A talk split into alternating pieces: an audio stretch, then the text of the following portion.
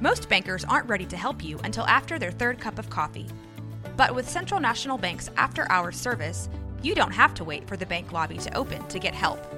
You can contact us from 6 to 8:30 in the morning or from 5 to 10 in the evening, and we'll connect you to a real, live, local person who can answer questions and fix problems 7 days a week. Bank different. Bank Central. Central National Bank. Member FDIC. This is a Rogue Media Network podcast.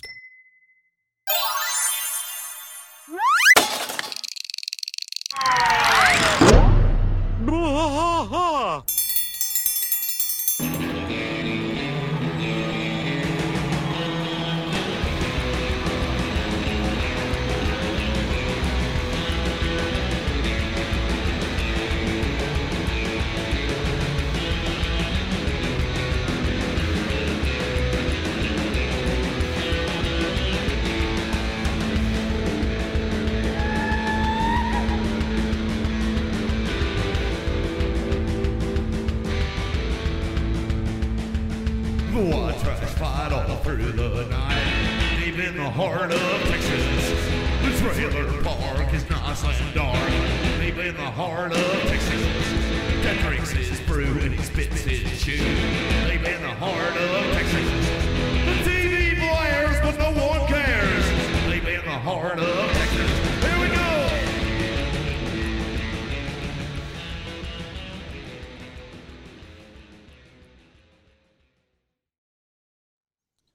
Hey, everybody. Welcome to Bwa, King of the Hill podcast. I'm Mike.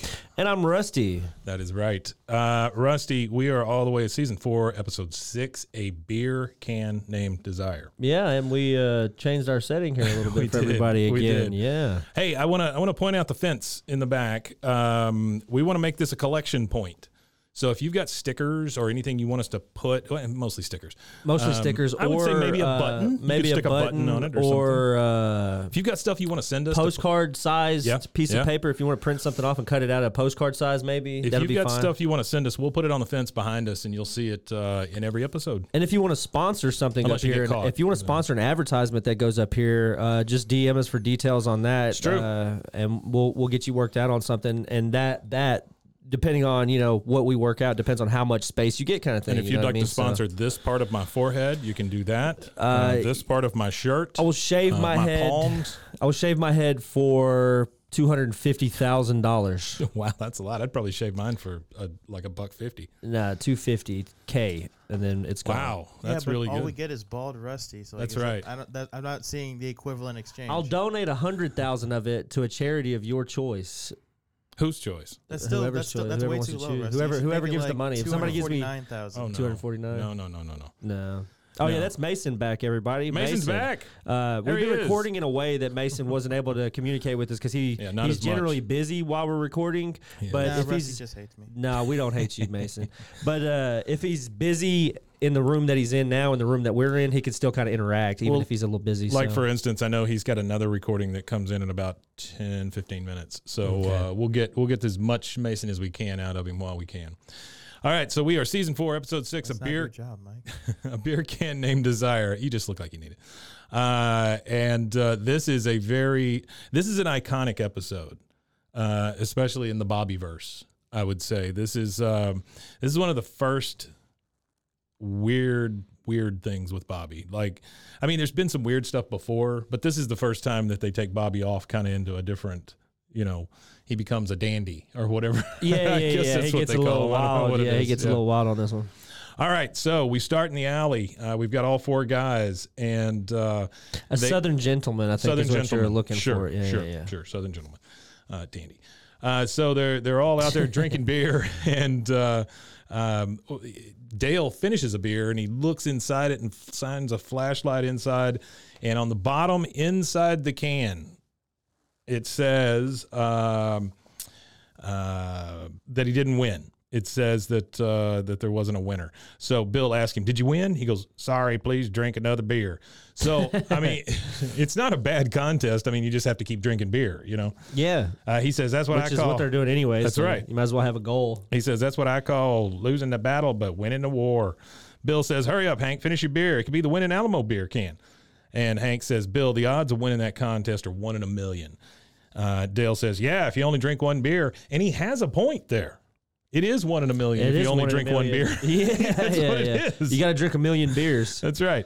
And so Dale picks up 2 beers, starts guzzling both of those. I wrote down double fisting, but I'm uncomfortable with that phrase. You're uncomfortable with that phrase. Bill says, imagine, Hank, a trip to New Orleans, chance to meet Dandy Don Meredith. Hey, Dandy wasn't far off, was it? Dandy Don Meredith, and win one of those really big cardboard checks.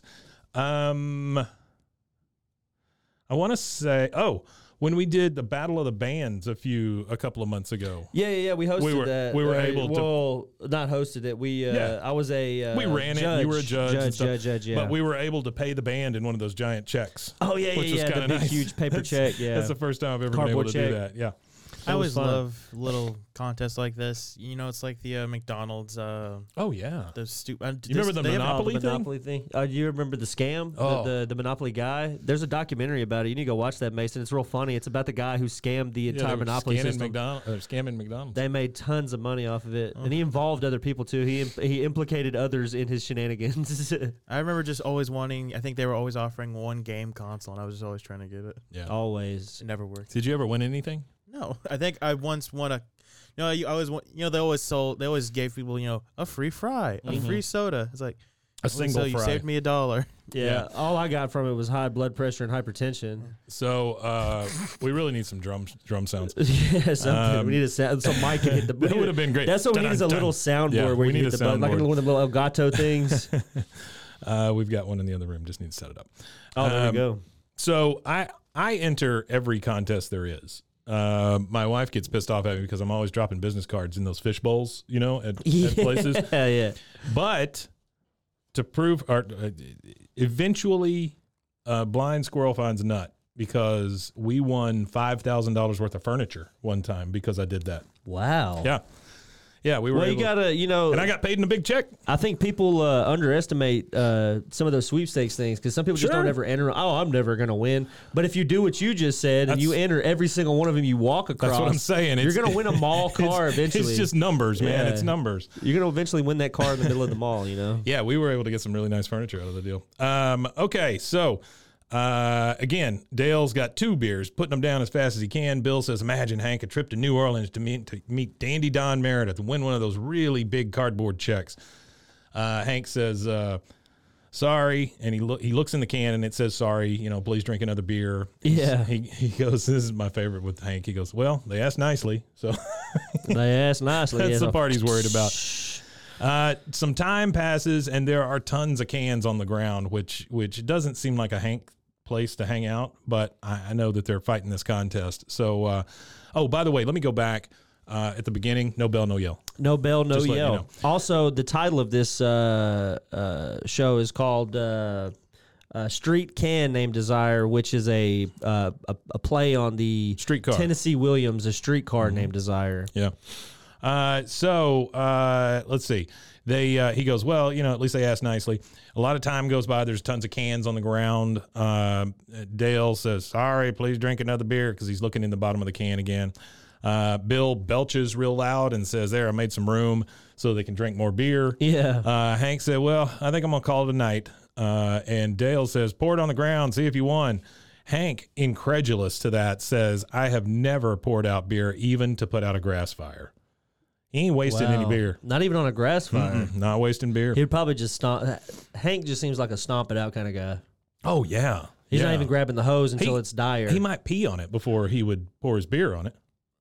I don't know. Yeah, that's true. He'd have to pull it out. Yeah, he would have to pull his bird out in the yard. His bird. That. And I don't think that birdie flies anywhere but a bathroom. You know what I mean? I feel like he's the kind of guy that when him and Peggy have sex, he wears his boxer shorts and just pulls his junk out the fly. It's like a peekaboo. Yeah. So now we've cut to the kitchen. Hank has come in with his half-drank beer, and he gets out. This is beautiful, because this is what I would do. He pulls out cling wrap and starts putting cling wrap over the beer and sealing it down so the carbonation won't get out. And then he puts it in the refrigerator. The issue I had with him putting it in the refrigerator is, if you know anything about French door refrigerators, generally the one on the left-hand side is the freezer. Oh, and that's where he put it. Yeah, that is a little... That's not good because your beer will freeze. Well, maybe he's trying to preserve the beer for another day. Maybe he is waiting because it's like, I know I have fresh beer in the fridge and I didn't finish this one. So when I'm getting close to running out, or maybe he thaws it out. Maybe he thaws it out before, he drinking his last beer and he goes up to, oh, well, I've got this half a beer here. I don't know. I would hope not. I think it's just anyway. I was confused. He doesn't that make your if a beer freezes and then thaws out? Doesn't the beer taste watery? It's gonna be flat. Yeah, it's gonna be rough. Yeah, because I've tried that. So on the side of the can, it says it's got one of those big bursts and says "Win the $1 million throw." See inside can. Oh so yeah, one of those throw competition things. That's the competition. And as he's putting the beer in comes Luann. Hi, Uncle Hank. He goes, Luann. And then she reaches in and gets the half a beer out and drinks it. She looks in the can and sees, congratulations, you're a winner. Wow. 1 in a million. And she drank the one. She did it. Well, but it's like Willy Wonka for drunks. It's true. It is like Willy Wonka for drunks. Love it. So next we're at the kitchen table, and we got Bobby and Luann and Peggy. They're all sitting there, and Hank, he is worked up. He's kind of going back and forth, kind of pacing, and he's giving them what for. He says, first of all, you didn't win anything. She says, I won $1 million. Well, no, Luann, we all know you didn't win a freaking $1 million, but whatever. Hank says, no, the contest gives the winner the right to go to the Dallas Cowboys New Orleans Saints game, throw a football through a small hole in a large beer can for $1 million, or have Dallas Cowboys legend Don Meredith throw it to win $100,000. If you'd read the point of purchase display at 7-Eleven, you'd know that. Okay. He probably read the terms and service too for that shit. Oh, he reads all TOS. Yeah. All right. So Dandy Don Meredith, you know much about him? Dandy Don Meredith. The only thing that I know about Dandy Don Meredith was that he was the starting quarterback for the Dallas Cowboys at their inception, because Dallas Cowboys isn't a legacy team. They are a part of one of the earliest. I think it might be the first expansion. Maybe it might be one of the earliest expansion teams. Well, they were the Kansas City team. Yeah, they were. They were Kansas City Cowboys or something, right? And then they were Kansas City Chiefs. No, it wasn't the Chiefs. It was something. It may have been Cowboys. It was something like that. It was Kansas City something, but I know what you're talking about. And then they moved to Dallas in '60. And they've been there. So it says America's team. Joseph, I don't understand that. Joseph Dandy Don Meredith, born April 10th, 1938. He died December 5th, 2010. I didn't realize that. Oh, rest in peace, Dandy Don. Yeah, he was an American football player, sports commentator, and actor. He played quarterback for all 9 seasons of a professional career from 60 to 68 with the Dallas Cowboys of the NFL. He was named to the Pro Bowl in each of his last 3 years as a player, which is pretty great in your last 3 years. Yeah. Well, I only played 9 years. Yeah, but last I'm saying 3 years. I'm saying think about that. You went 6 years with nothing, and then the last 3 you go to the Pro Bowl. That's pretty damn good. Yeah. Well, maybe they didn't. Maybe the Pro Bowl was the inception of the Pro Bowl kind of overlaps that. Maybe could be because I know he was a good quarterback. He was a really good football player. He was a very good football player. He just wasn't ever on those teams that could do it all. I guess you were probably too. You're too old. You're not old enough to have watched him play football. No, on TV. He played and retired a year before I was born. Yeah. So I'm not trying to date you or nothing. No, you just did. It's fine. It says he's became a color analyst for NFL telecast from 1970 to 1984. That's probably where you remember him from. Mostly. Oh, absolutely. I've seen clips, so I know that's where I know him from. I've never seen him play football. Obviously, I'm well past the age of that. Sure, but I have seen tons. I don't know if clips. You have to throw obviously in there. That makes me feel a little rough. Oh, well, it might not be obvious to them. Some people think I'm in my mid 40s, but I'm barely in my 30s. I don't give a shit. But I don't either. So, but his color commentary is what I was saying is what I remember with Howard Cosell. And it was stuff him like and that. Howard Cosell. Yeah, they were the team, man. It says as an original member of the Monday Night Football broadcast team, he famously played the role of Howard Cosell's comic foil. Meredith was also an actor, I didn't know this, who appeared in 12 films and 7 major television shows, some of which had him as the main starring actor. He's probably familiar to television audiences as Bert Jameson, a recurring role he had in Police Story. That's Angie Dickinson, Police Story, I believe. Or is that Police Woman? I don't know. Doesn't matter. Angie Dickinson's the one with the ugly, she has kind of like the weird, unappealing face. She kind of looks like she kind of looks like Hades in the Disney movie. Sure. She looks like a female James Woods, potentially. Looks like a female James Woods. That's maybe exactly it. Yeah. All right, so he says, you know, you'd know all this if you had read the point of purchase display at 7-Eleven. She says, okay, so I throw a ball through the hole and then I win. He said, no, I paid for that beer, so it's mine. And she just gives him like this real blank look. You know, she's trying to process this stuff in her head, I guess. Yeah. He goes, let's just say it's your beer. How old are you? She says, 19 and a half. He goes, exactly. If you tried to claim your prize, you'd be incarcerated for underage drinking. I don't know that that's true, Hank, but okay. Probably not. He's just trying to scare her. And he says, so if it's your beer, you'd go to jail. Now, if it's my beer, you get to come to the New Orleans with us, and it's your call. She goes, oh, New Orleans. Yeah, so I got an artifact here. Oh, there you go, an artifact. There we go, artifact. Where has that been this whole time? Golly, it just rolled off. There you go. So here we go from the Artie Files. Luann is 19 and a half years old, as she says here in Season 4, Episode 6. Yeah. Well, according to Artie and the information that he's pulled out of the Artie Files, we have information here from Season 7, Episode 21, which is at least 3 years later. She turns 21 in that episode, which is titled Night and Deity. So again, that talks back to what we had discussed before we ever started the show, you know, when we our first episode where we had talked about continuity. Uh-huh. And one of the reasons why we like it is because of the different continuity things that they have. And that, again, is that alludes to one of the continuity things where she ages up, you know what I mean? So, well, you know, that's funny because I've got a continuity note here in this next scene. We're back in the alley and it's got all four guys there drinking. And Hank and Bill both are in light blue shirts, which you never see Hank in anything unless he's dressed up to go somewhere. Yeah. He's always got that white shirt on. It's light blue, which really threw me off. I thought, man, that is so weird to see him in a different color out in the alley.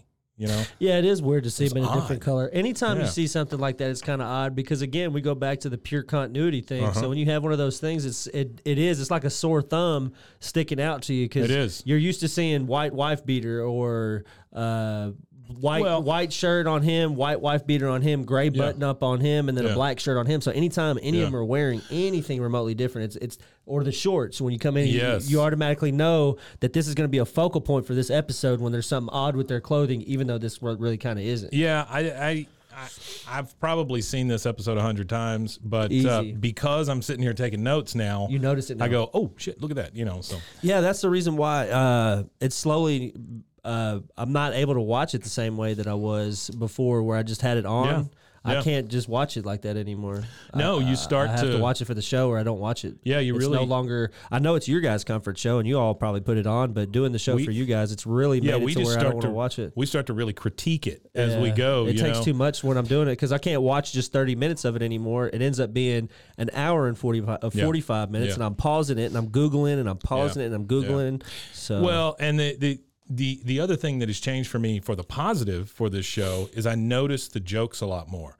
Like there's some just little throwaway jokes in there, and I notice those a lot more now. Yeah, I do too. Because whenever I watch it now, I watch it with the script open. Yeah. So I have the script open, I'll have the notes, and it's just it's become a scientific thing. So I don't really watch it every day anymore. I just I watch one episode a week. I watch that episode probably 10, 15 times that week, but I don't watch it in syndication. Yeah. You know what anymore. I get really sad whenever I binge something and then I'm done with it.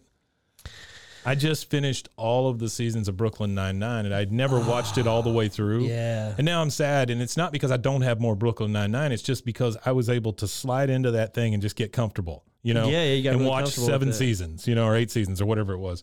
But now I'm looking for something else, and comedy's tough, man. There's just not a lot of great comedy. There's really not. It's either that absurdist stuff, which some of it just does not land, or it's stupid stuff, which you know why? You know what it is? It's to do with a lot of the writing woes that are going on right now, but it's also due with how easy it is because some of these writers are aspiring comedians. Yeah. And now there's a lot more avenues for these people to where they don't have to sit and ride on shitty TV shows. There's more avenues for them to go and do their comedy other places, especially right now in Austin with the big huge sure. movement in Austin sure. with the Kill Tony events and stuff that are going on. Mm-hmm. He just had his 10-year anniversary for his, and they sold out 3,000 seats for a comedy podcast. Yeah. New Year's, they're selling 8,000 seats at the new HEB Center in Cedar Park, and that's just literally bucket pulls out of a hat, and random people go do 60 seconds of comedy. Amazing. Whether they're good or not, it's a show. That's, you know what I mean? It's comedy is, I don't know, it's super amazing. It's in a renaissance, I think, here in Texas. It is. I think all across. I just finished listening to, it was a 4-part series that Conan O'Brien did on his podcast. Oh, Conan, yeah. And it was podcast. the never-made Hans and Franz movie, you know, from Saturday Night Live. Yeah, yeah. And it had the guys on there, and they were doing the voices and stuff, and they did the whole script. It was pretty fantastic. Pretty awesome. Yeah, it was great. I would love to see that kind of stuff start coming around where there's like maybe old things that never got made. Yeah. That maybe they'll make them as animation or they'll make them as whatever, you know, on one of the streaming platforms or stuff. I would love to see that kind of stuff. Hey, it's getting there. Any of that inside baseball stuff, I'd love it. Okay, so we're back in the alley with all 4 of them. Hank and Bill are in blue shirts for some unknown godforsaken reason. And Dale says, so, Hank, what are you going to do with the 100 thou? Of course, you could go for the $1 million. And they all just start laughing. And Bill says, you know, I don't think a civilian's ever made it. I made a 10-pass yard through a 1-foot hole. People screaming in the stands, thank God for Don Meredith. He just keeps going, you know. Dale says, thank you, God, in response to thank you, God, for Don Meredith. And Hank just looks, it's the most worried I've seen Hank in a few episodes. He looks pretty damn worried. Well, you know, I would be worried because you got to think at this point, the man hadn't played football in 35 years. That's true. Well, probably 30 years, not 35 years. 30 years he hadn't played football. So, yeah, you know, he knows, I think, deep down, it's not a sure thing. It's a tough one, yeah. Dandy Don might not have that arm. Think about that, now, man. You get one chuck. Now, you know, if you're talking about $100,000 for some of the quarterbacks we got in today's era of football that have retired, like Peyton Manning or Tom Brady, or even Eli Manning's accurate with the ball enough to throw it through a hole at 10 yards. So, you know. All right, so we're in the bedroom with Peggy, and Hank is kind of miming throwing. You know, he's over there just kind of working it out. Doing a dry run. Yeah, he's over there working it out. Peggy says, it's like they're paying us $100,000 to meet Don Meredith. Hank says, something I would have done for free. She says, that money could pay for Bobby's college and a mini fridge for his dorm room. Hank says, yeah, you know, we could buy all sorts of higher education and appliances with $1 million. She goes, what? Are you really thinking of taking that throw yourself? He goes, what do you think if I was thinking that? She goes, Hank, honey, if you're willing to give up a sure thing and go for the $1 million, well, you've got more frijoles than any man I've ever known. And then they start just making out, and I love the shot of their glasses falling to the ground. Yeah, I like that too. Not that's the so clothes, it's not the glasses. Again, it's going so back to Wes Archer's animation direction.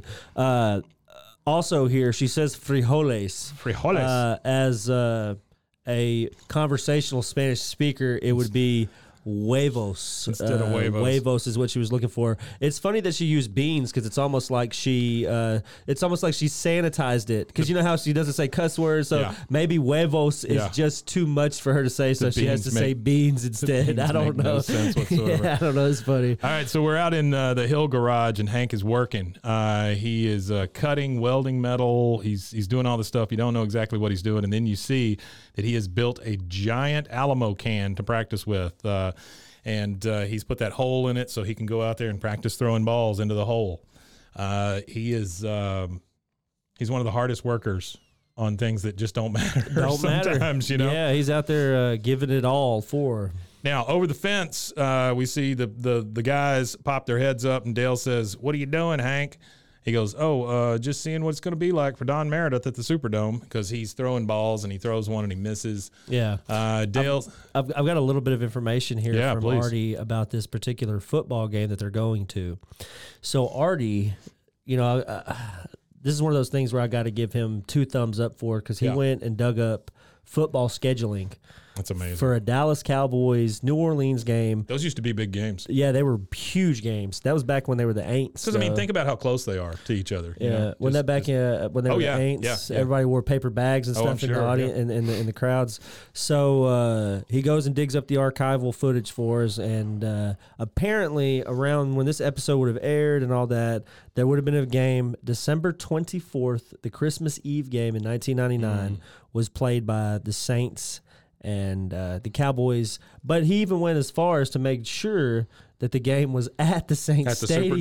Superdome. Yeah. So he picked and found the one that's at the. So it was December 24th, 1999. This is 99, right? Game. Yeah, we're in 99 right now for the actual show. The actual show's air date. Hold on. So this is before was November 14th. Yeah. This is before Katrina, right? Yeah, way before Katrina. 05. 6 years later. Yeah. Yeah, it was a while. It was like 05, right? Yeah. It's weird for me to see the Superdome now after all that happened. I had a teacher. We had this weird thing happen with geography, our geography class, where the teacher quit before the start of the year. So, or he quit like second week of the year. Sure. So they were scrambling to find teachers. So our second teacher that year was this guy who had property in New Orleans. And when Katrina hit that time, he had to leave. Oh, I bet. So he left. And then we ended up with like a third guy. And the third guy was probably one of the best teachers I've ever had in my life. Yeah, he was a musician, and he was real young. He was like fresh out of Baylor. He was a real, real good guy. He was able to get along with you guys? They sucked it right out of him. They sucked all the life out of him. Yeah, he went to Valley Mills. He went to Valley Mills after like 3 years. It's a tough one, man. That's a tough one. It's tough to teach kids. Public school. Dale says, how about I come with? I've always wanted to eat fried dough in the most corrupt city on earth. I just love that phrase. Hank says, that's nice and all, but you don't have to bother. He goes, it's no bother. You can drive us, and we'll stay in your hotel room. Yeah, it's no bother for you, Dale. He's bother gonna drive you. He's gonna drive you, and you're gonna stay in his room.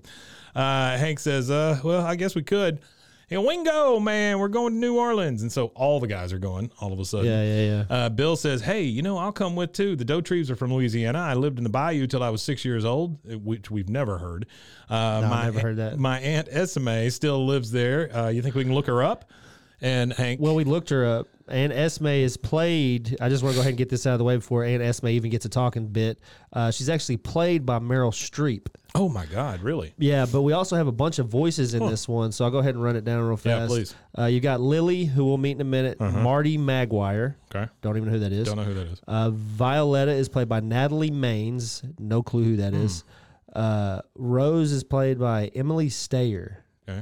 Don't know who that is. And then Gilbert's David Herman. We know who he is. Gilbert. Gilberto Trevi. He's David Herman is one David of the Herman does all regulars. The weird voices. Yeah. Yeah, he's one of the rigs. So he says, I've lived in the bayou till I was 6 years old. My Aunt SMA still lives there. You think we could look her up? And Hank, again, incredulous to it, just is like, oh, dang it. I know we can. I planned out the route to New Orleans very carefully. There's plenty of time for a side trip. I just love that that's like it's a bring down for him. He's like, yeah, I did a really good job. I did a good job. Now we got to pull off over here. Dale says, Bill, I didn't know you grew up in Cajun country, and I don't care. And then the boys just leave. They'll just leave. Yeah. Hank throws a ball through the hole, and then he throws a whole bunch through the hole. It just bam, bam, bam, bam. Next thing we see is he's in the garage. He's rolling in that giant can, and Peggy says, and how is my man with the golden arm? And you can tell that they did it because they're both in very good spirits with each other. Oh, you know what I mean? Yeah, they definitely got all that tension out the way. She says, how is my man with the golden arm? He goes, call the bank, make sure there's room in our account for $1 million. That's a funny joke. That's one of them ones that you're talking about where you might have not got it. It might have passed you before, but you're sitting there analyzing the show like we do, yeah. See if there's room. Let's see if there's room. She goes, you going to go for it? Oh, Hank. He says, yeah, well, I made 42 of 50, would have made 43, but I used a throw to drop a blue jay at 20 feet before he could poop on your car. And she goes, oh, you're that good? He goes, mm-hmm. I guess you could say my aim is deadly. And he kind of laughs and he goes, that blue jay's fine, though. Yeah, the blue jay's good. I love that joke. All right, that is the first commercial break. We're going to take it also, and we will be right back with you guys.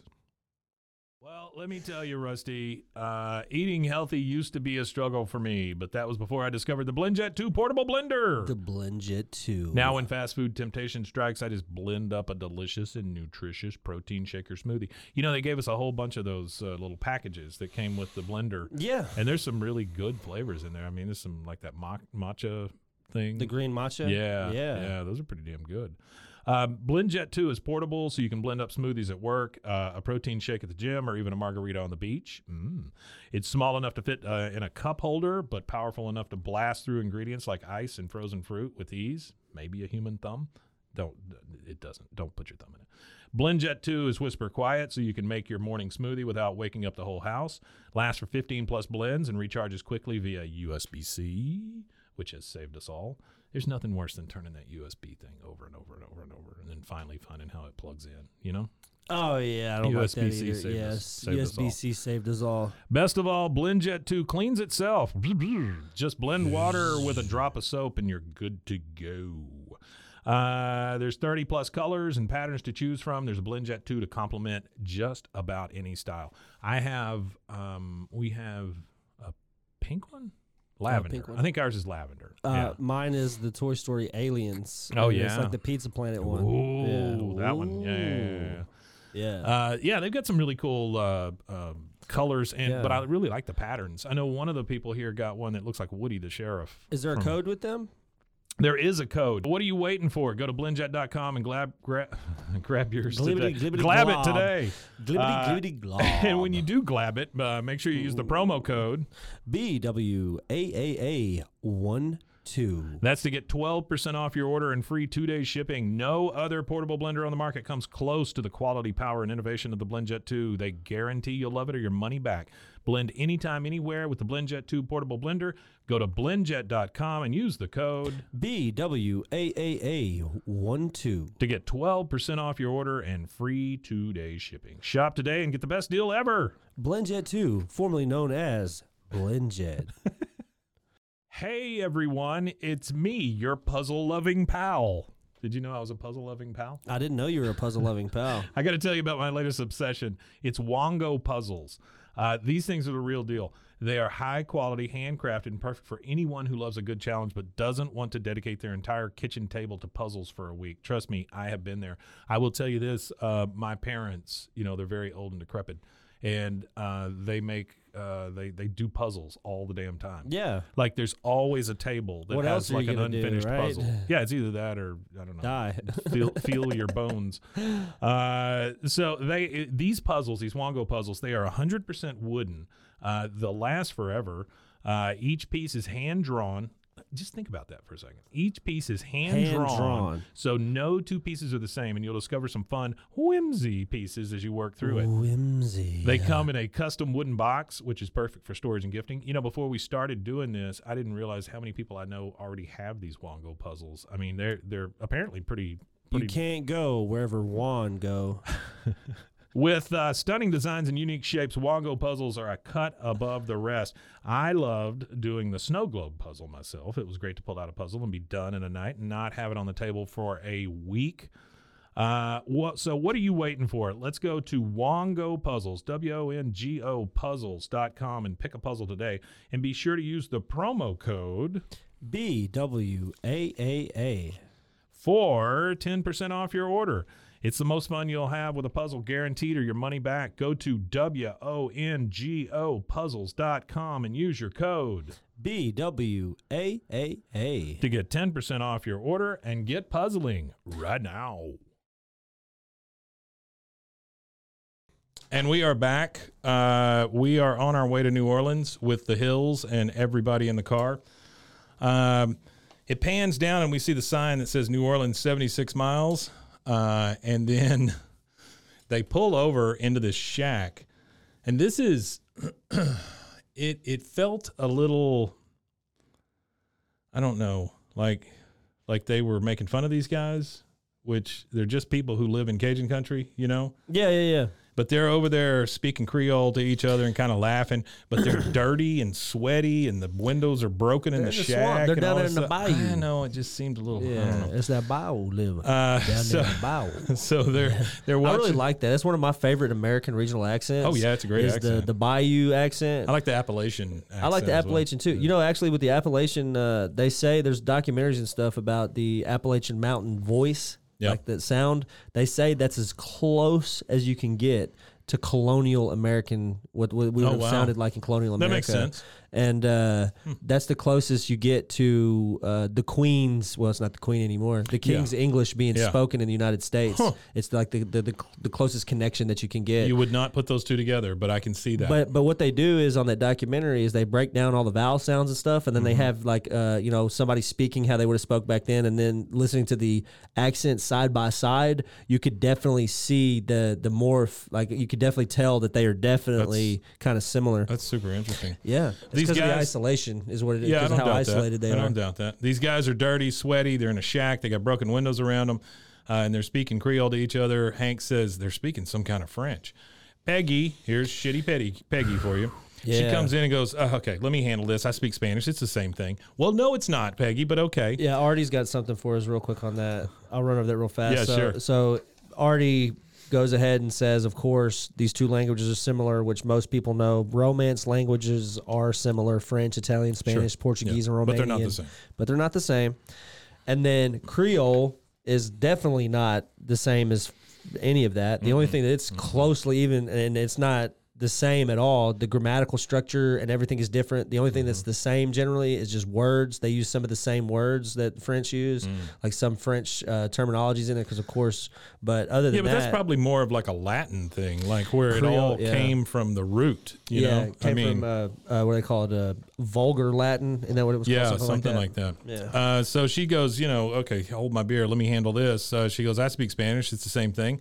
Hey, senor. Dígame la dosia. I don't know what the hell she says. Dígame las direcciones a la casa de los Dotrives, por favor. Which just means nothing. It just means nothing. She did say something about directions to a house. I don't know what dígame means. She says to Hank, he wants a tip. The guy never said anything. What is she? Bill, though, he steps right in front and just starts speaking. Yeah. He just starts speaking Creole. Just boom, boom, boom, boom, boom. Which that means, how are you in French? Je m'appelle. I think that's what that means. So the next thing we see is this is odd to me, too. They're driving a red minivan. Where did this, is it Dale's? Doesn't what's her name have a red minivan? No, she's got a red car. Yeah, I got a red car. I don't know. The only thing I can think of is they rented this, right? Oh, actually, sorry. I spoke wrong. Je m'appelle means my name is. Oh, okay. So he's introducing himself. Okay. My bad. But that's the only place I can think of where they got this red minivan. Yeah, because I just wrote Enterprise. I just wrote down driving in a red minivan we've never seen. You've got You got Peggy and Hank in the front. Hank, of course, is driving. And you can see Bill, Dale, and could be Boom. Bill's. We never see Bill, a vehicle for Bill, right? We see Bill, Dale, and Boomhauer in the back. Dale and Boomhauer both passed out asleep. Bill is just real. He's ready, boy. He's like a dog in a car. He's ready to go. Now, here in a minute, we see Luann and Bobby, but I don't see them in this van. No, I don't either. Maybe there's a third row, and they're laying down or something. Yeah, I don't know. Well, because everybody because everybody's in that van that's there, that's present. It'd be seven people in that van. Maybe they're in the luggage. They're curled up in the luggage rack. Peggy says, Bill, I had no idea you spoke Cajun. Perhaps that's because I try not to ask you questions. It's fucked up. Bill says, well, I had no idea either. And then he points at a mansion they're coming up on, and he goes, voila, you see. Hank says, good Lord, I always figure your family lived in a tar paper shack. God. Bill, good Lord, that's a good one. Bill just goes, nope. Woo. Just like it doesn't even faze him. Nope. They pull up, and Hank and Peggy and Bill get out. And then here comes the aunt, three more girls, and a guy in a white suit. They come out to greet Bill at the front of the mansion. Yeah. The aunt comes out, and she says, William. And he comes over and speaks some Creole to her, and then goes, Hank, Peggy, Bobby, Luann. And again, I just wrote, from where? Where the hell did they come from? And then Dale and Boomhauer. So he introduces all of them. And he says, who are you? Answers in the form of English, please. Dale's saying this to all those girls up there. He goes, who are you? Answers in the form of English, please. And Gilbert says, I am Gilbert Fontaine de la Tour d'Autrive, the man of the house. And he bows to Dale. Dale just goes, yeah. Dale Gribble. And then here comes Rose, one of the girls that came up. She comes over to Bill. I am Rose, the youngest. Bill's like, oh. And then in comes another one. I am Lily, the youngest looking. He's like, and then in comes another one. It says, you're terrible. I am Violetta, the pretty one. And then Bill looks at him and goes, you are a garden of women. Whatever that means, wow. You are a garden. Because it's Lily and Rose and Violetta. And then one of them says, and you are the William we've heard so much about, the last remaining Dautribe male, or should I say, and she looks back at Gilbert, and Gilbert goes, oh, don't bother. So insinuating that it is insinuating that he's homosexual. Yes, homosexual, yes. Yeah. But they never say it, which I was pretty, he's like, ah, don't bother. Okay. Which is funny that he says that. It is funny, yeah. I don't know. He's a good character. Stuff, he's a very good character. So David Herman again, you know, kills it with one of these side bits that we get. He shows up again, right, Gilbert? Yeah, he shows up again when Bill makes that barbecue sauce. Yeah, yeah. He gets all pissed at him. That's right. Okay. Yeah, I knew we saw him again. At this point, I think Mason might know King of the Hill better than me. He does. He knows it very, very well. Next scene we see is Hank. He's out there messing with the spare on the minivan. He's taking it down off the back there. Yeah. And Gilbert comes out, and he's looking at him. He goes, oh, you kind of snuck up on me there. He goes, oh, I'm terribly sorry. I've always been a creeper. Who the hell calls themselves a creeper? This part right here, I like. Violetta says, I creep like the kudzu vines that are slowly but surely strangling our Dixie. You know, until a while back, I didn't know what kudzu was. Yeah, I didn't either. But it is. It's an invasive species that just takes over. Yeah, super invasive. So here we go. Kudzu vines, known as Mila Minute and the vine that ate the South, are native to Japan and Southeast China. It was introduced in 1876 as an ornamental. Vine that ate the South. Yeah, it was as an ornamental. It spread from the 30s and 50s because it is good for erosion control. Mm-hmm. And during the 30s, there was a lot of that erosion issues. It's tough. Like, it'll hold shit together. Yeah. Yeah, it's real hardy. And it says that... has to be. This doesn't really matter, I guess, really, but here we go. It can grow up to a foot a day. But, wow. But other than that... That's a lot, dude. A lot. It's like asparagus. That is a lot. That's like asparagus. Yeah. You could harvest asparagus in the morning and go out by the time the day's end, and you got enough to snip again. They grow really fast. Wow. Yeah. Kudzu plants produce purple or red flowers after 3 years. Mm. The leaves, flowers, and roots are edible. The root should be cooked. So if you're eating the kudzus, just make sure you cook the kudzu root. Okay, let me go ahead and take that down as a note. I'm sure we don't have any fans eating kudzu roots. Kudzu vines, I imagine our fans are in a Taco Bell drive-thru at 2 a.m. They may be in a Taco Bell drive-thru as we speak. Questioning life choices, yeah. Yeah, well, you know, could be worse. Or maybe it can't be. He says, he calls himself a creeper. He says, Violetta says, I creep like kudzu vines. He goes, uh-huh. And then he says, what fascinating thing are y'all doing? He says, I'm going to be throwing a target about yay big at the Cowboys Saints game. If I make it, I win $1 million. And he's referring to the spare. So I'm assuming he was going to take it out and try to throw the ball through it. Yeah. He goes, Golden Richards was a Dallas Cowboy. I got something on him though. So, I don't know why this matters. I remember Golden Richards. It says he was born on New Year's Eve, 1950. I'm not sure what the relevancy of that is already, but here we go. It's a party. There you go. And he played football for the Bears and for the Cowboys. He only played 86 games total in his whole career. I remember the name, though. Yeah. He was known for his blonde hair and his handsome smile. Mm-hmm. He never had any kids, which that put a lot of speculation in the media that he might be potentially gay. Sure. And then he was arrested for drugs and had a reputation of being an alcoholic drug user, which, again, people... associated with homosexuality in this ignorant era of time that we lived in. Yeah, because only homosexuals are alcoholics. Yeah, only. We know that. Yeah, I know more straight alcoholics. Science has told us that. Yeah, drinking beer is going to make you gay. So the cross-section just one kind of beer now. So just the one. He speculates. This is Artie's speculation, not my speculation or Mike's. This one belongs to Artie, just in case it offends somebody. Asterisk. It says the cross-section of these two paths him potentially being gay and then him being a drug addict, alcoholic, might be the cross section where him and Gilbert have met. Oh, could be. So yeah, absolutely. That was his speculation. Gilbert says Golden Richards was a Dallas Cowboy, and Hank says, yeah, he caught a touchdown in Super Bowl. What do you say? 22. 22. He goes, he was a beautiful man. I knew him briefly. And Hank's Hank's just like, and that's it. Yeah. That's the only thing. Okay, now we're in the mansion, and Peggy is walking around with Aunt Esame. They're looking at all the Meryl Streep, everybody. They're looking at all the beautiful paintings and stuff, and there's this giant painting of a man. And Esame says, "My husband Alphonse Dotree, William's uncle by blood." And Peggy says, "When did he pass?" He goes, "Oh, he lingers in a room in the back of the house, hanging on by the thread of a hope he'll see the Dotree name passed on to another generation. Does William have any sons?" Peggy says, "Nope. Bill is unhappily divorced and without child." Damn. Such a bitch. She is. I don't even care what anybody thinks. She is a bitch. SMA, straight up. SMA says, "Oh, pity. The Dotree blood is down to a trickle. My two sons and my son-in-law, Garrick Renee Emerald, died of arterial sclerosis in their 20s, leaving three desperate childless widows to wander this house. They are strings on a harp stretched far too taut. I love the language. If they are not strummed soon, well, they really need to be strummed." Peggy says, "This is right out of Shakespeare." Okay, idiot. Now we're at the graveside where one of the sons was buried, and Bill he's like trying to get the kudzu, I guess, off of the tombstone. And one of the girls comes up, Rose, we find out. She says, "This is my husband, Garrick. The Louisiana diet will kill a man as surely as a sword." Oh, no, this is before that. So he's just standing in front of it. They're both standing there watching.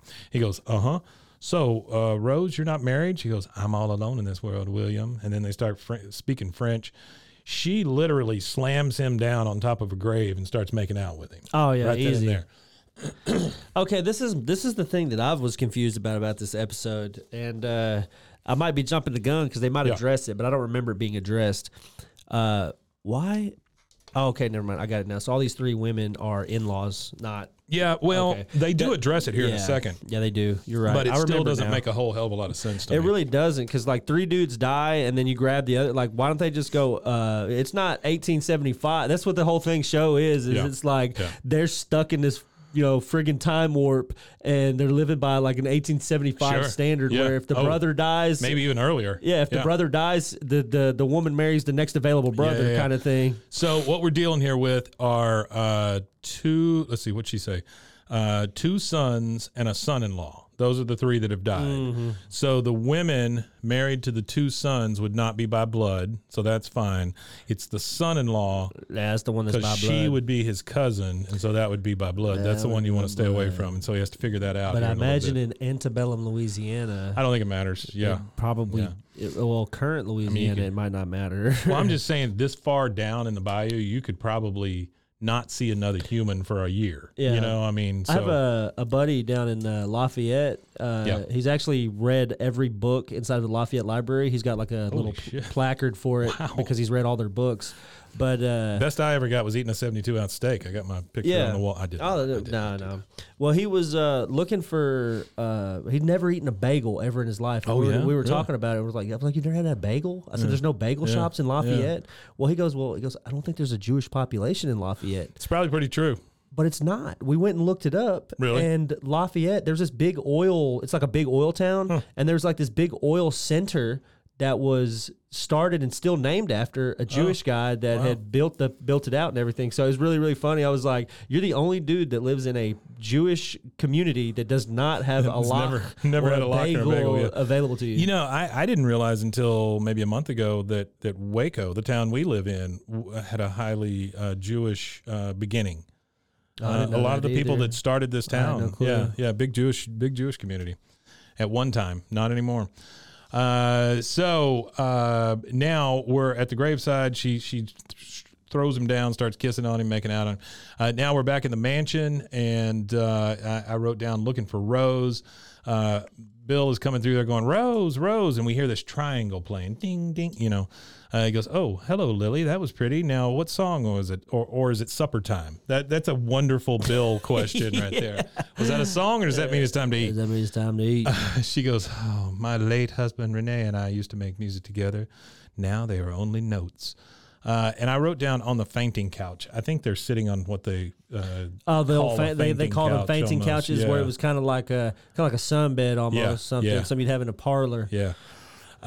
And Bill picks up an accordion out of nowhere and just starts playing it. Playing a beautiful melody. Yeah. It wasn't just like picking it up and playing it. It was like picks it up and starts hitting like virtuoso style. Yeah.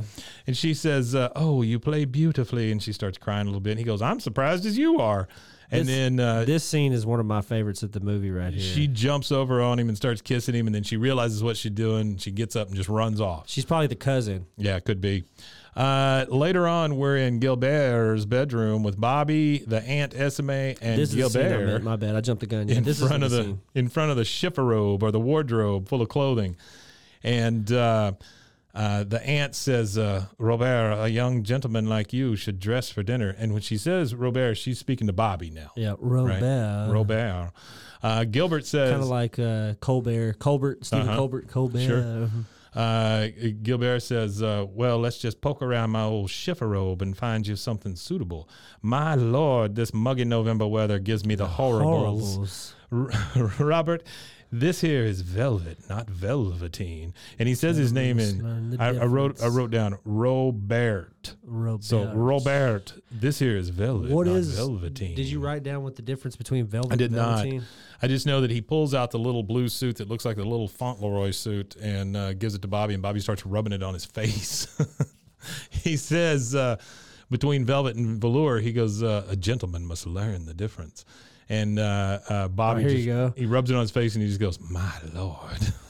For the fans here, yeah. You can go to threadsmonthly.com is where we're getting this information from. So velvet has high pile, whatever that means, and which a glossy. Thicker. Oh, thicker. Yep. Okay. Mm-hmm. So it has a high pile. Oh, that's like when you drop it on the ground. Like the carpet. You know, like this has zero pile to it, but then you'd get the shag, which is the high pile. Ah, I got you. Mm-hmm. Yeah, so velvet has a high pile and glossy shine, making it better for luxurious evening wear and upholstery. I had a high pile one time. I had to take a bunch of Yeah. I've had a few of those. Sure. I was stopped up one time so bad. I somehow thought it was a great idea to go eat at a steakhouse. We ate at a steakhouse. No. I ate a 22-ounce steak and 2 pints of beer, and it wasn't a plug. It was a deluge. Was it really? I went home after eating that 22-ounce steak and those 2 beers, and it was like 2 weeks just fell out of me. It was crazy. But back to the velveteen. So thank you very much for everybody who was listening. So the velvet has a high pile, glossy shine. Velveteen has a short pile. It's stiff and structured and has no drape or shine. So okay, so it's more of like, you know, throw those pillows or something. Well, you know, throw pillows or like those kids' books where it has the thing that they can touch or whatever. But you're right, it's those throw pillows. Meemaw's kitchen chairs. Or the ones that you're not supposed to sit in unless you're eating. That's right. That's velveteen, folks. Weird, but okay. All right, yeah. So now we're in the big dining room, and Gilbert says, dinner like youth will be served. Boomhauer is standing there, and one of the girls walks past him. He goes, yo. And I just wrote down that he's wearing his Miami Vice coat because that's how he dresses fancy. He dresses like one of the guys from Miami Vice. Yeah. She just goes right past him to greet Bill, who is in his one suit and tie that he owns. And it's Lily, and she just goes, hello. And then you get Gilbert again saying, I present you young Master Robert. Bobby comes out in his blue velvet suit, and he's got this orange. I wrote down bow tie, but it's not really a bow tie. It's like a bow that's been tied. It looks like the Colonel. Colonel Sanders wears that big kerchief thing or whatever the hell they call that damn thing. It really is amazing. SMA says, lovely. And then, of course, it pans to Hank, and Hank's like, oh, my God. Bobby, why don't you let me sit next to Gilbert so we can talk sports. So, Gilbert, how do the Saints look this year? Yeah, this line right here. Gilbert, he goes, I'm more familiar with sinners than saints, my dear, and sinners always look good. And once again, Hank is very confused. He doesn't know exactly what's going on there. Uncomfortable. Yeah, he don't know whether this guy's left or right. So we now see something that doesn't have any dialogue, but it's after dinner, Bill, he's putting on a little performance for the ladies. The girls are all watching. He's doing that knee slapping thing where you dance and you slap your knees and stuff to the music. Gilbert's over there playing the accordion. He's got... He doesn't have it. It looks like a cigar, but I think what it is it's one of those extensions that has a cigarette on it. You know, the little holders. Yeah. I don't know if we have any listeners from New Orleans, particularly of the female variety, please email us and explain, if at all possible. And I'm sorry for cursing. How the fuck is this sexy? Yeah, I don't know. I'm slapping your legs and stuff. Yeah. No, I don't think it is. Either. Well, that's what I'm saying. I think this show is this particular episode is kind of weird because they're doing things that were hip and cool. You know, 150 years before this episode aired. Yeah, it's old stuff. Yeah. I want it to be known that the tune that Gilbert is playing in the script here, it says playing sprightly tune. So it's a sprightly tune he's playing. Now we're in bed with Hank and Peggy, which has become a normal thing. I don't want to interrupt you. But go for it. I just saw one of his notes that I missed. This is Artie's notes? Artie's notes. Artifacts. So earlier it says youth will be served. Yes. Okay, so I know nothing about this at all, but according to Artie, there's a 1940 musical named Youth Will Be Served, whose title is based on the proverb, Youth Will Be Served. Mm-hmm. And the proverb goes, when all the world is young, lad, and all the trees are green, and every goose a swan, lad, and every lass a queen, then they for boot and horse, lad, and round the world away. Young blood must have its course, lad, and every dog his day. Mm. Does he mention who wrote that? Or no, he doesn't. Jeff from the Corner Store wrote that. Oh, it was good. I might have missed it. I love English prose, though. It's got to be some kind of English prose because of the way it rhymes. Did we what? Sorry to talk over you, Rusty. No, you're good, buddy. Did we already mention that who Gilbert is based off of, or not yet? Oh, no. Gilbert, no. Oh, no. This is based on the wiki, but it's kind of obvious, especially with given the title of the episode. He's very much based off of Tennessee Williams. Okay. Oh, okay. That makes total sense. I didn't. Yeah. I already kind of put something in here about that. He said that Peggy says the story is straight out of Shakespeare he says it's more Williams. Of a Tennessee Williams. And Streetcar Named Desire. Streetcar Named Desire. Yeah. He wrote that. So. Isn't that Mason fact? I don't know shit about it. He was very much like this. He was very like Southern, outgoing Southern. He was a dandy. You know all of that. Because I don't know anything about that. Is that a movie or something? Streetcar Named Desire. Did they adapt it into a film, though? Oh, yeah. Yes, they did. Many times. The first one, though, like, is it worth watching? Well, yeah. The first one has Marlon Brando. Marlon Brando's the dandy who goes out. He looks like Gilbert. No. He's the guy who's in love with the girl, and it's the famous scene where he's out on the street ripping his shirt open and stuff. I got you. Yeah. It's funny though because Marlon Brando kind of looks like Gilbert. Like Gilbert might have been modeled after a young back then, Marlon Brando, like a really young Marlon Brando used to be a badass. Yeah. I mean, he really was. He's in some good movies. But from badass to asshole. To 540 pounds. I love it when it smells like, what do you say? What's the Apocalypse Now quote? Oh, I love it when it smells like napalm in the morning. Yeah, he was love the smell of napalm in the morning. Yeah.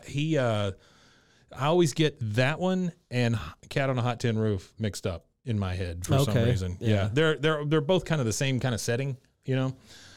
Anyway, okay, so we're in a bed with Hank and Peggy, and they're in this giant room. It looks like a vampire's house, right? Yeah, it's a crazy house. It's a big 4-poster bed, and it's got the mosquito netting over it and stuff. It's a very controversial home these days. Oh, yeah, it's antebellum. Antebellum. Do they still say antebellum? They haven't created another word for that yet? No. I know they took away Dixie from the chicks. Bellum's fine. Bellum, that. Just Bellum. He's fine. Just Bell, not even Yeah. Leave out the Don't put that in your mouth. Hank says, get me out of here. Peggy says, honey, you need to try and relax before your big throw. Hank says, I'm not sure being a millionaire is such a good idea. Bobby's only been around rich people for a few hours, and he already looks like that kid on the paint can. So I had to look up kid on the paint can. Yeah, Dutch Boy Paints. It is. Paints. It's Dutch Boy Paints. I don't know if you can see that in the camera, but... I watched this show with... I watched this show a bunch, and I've seen that paint can. I just never even knew it was a brand. I thought it was just made for the show. I'm showing it to Mason here. Yeah, it's a little. See it again. I mean, I've already seen it. It says, well, hang on one second. It says Dutch Boy icon was originally created to symbolize a superior method for creating paint products known as Dutch process.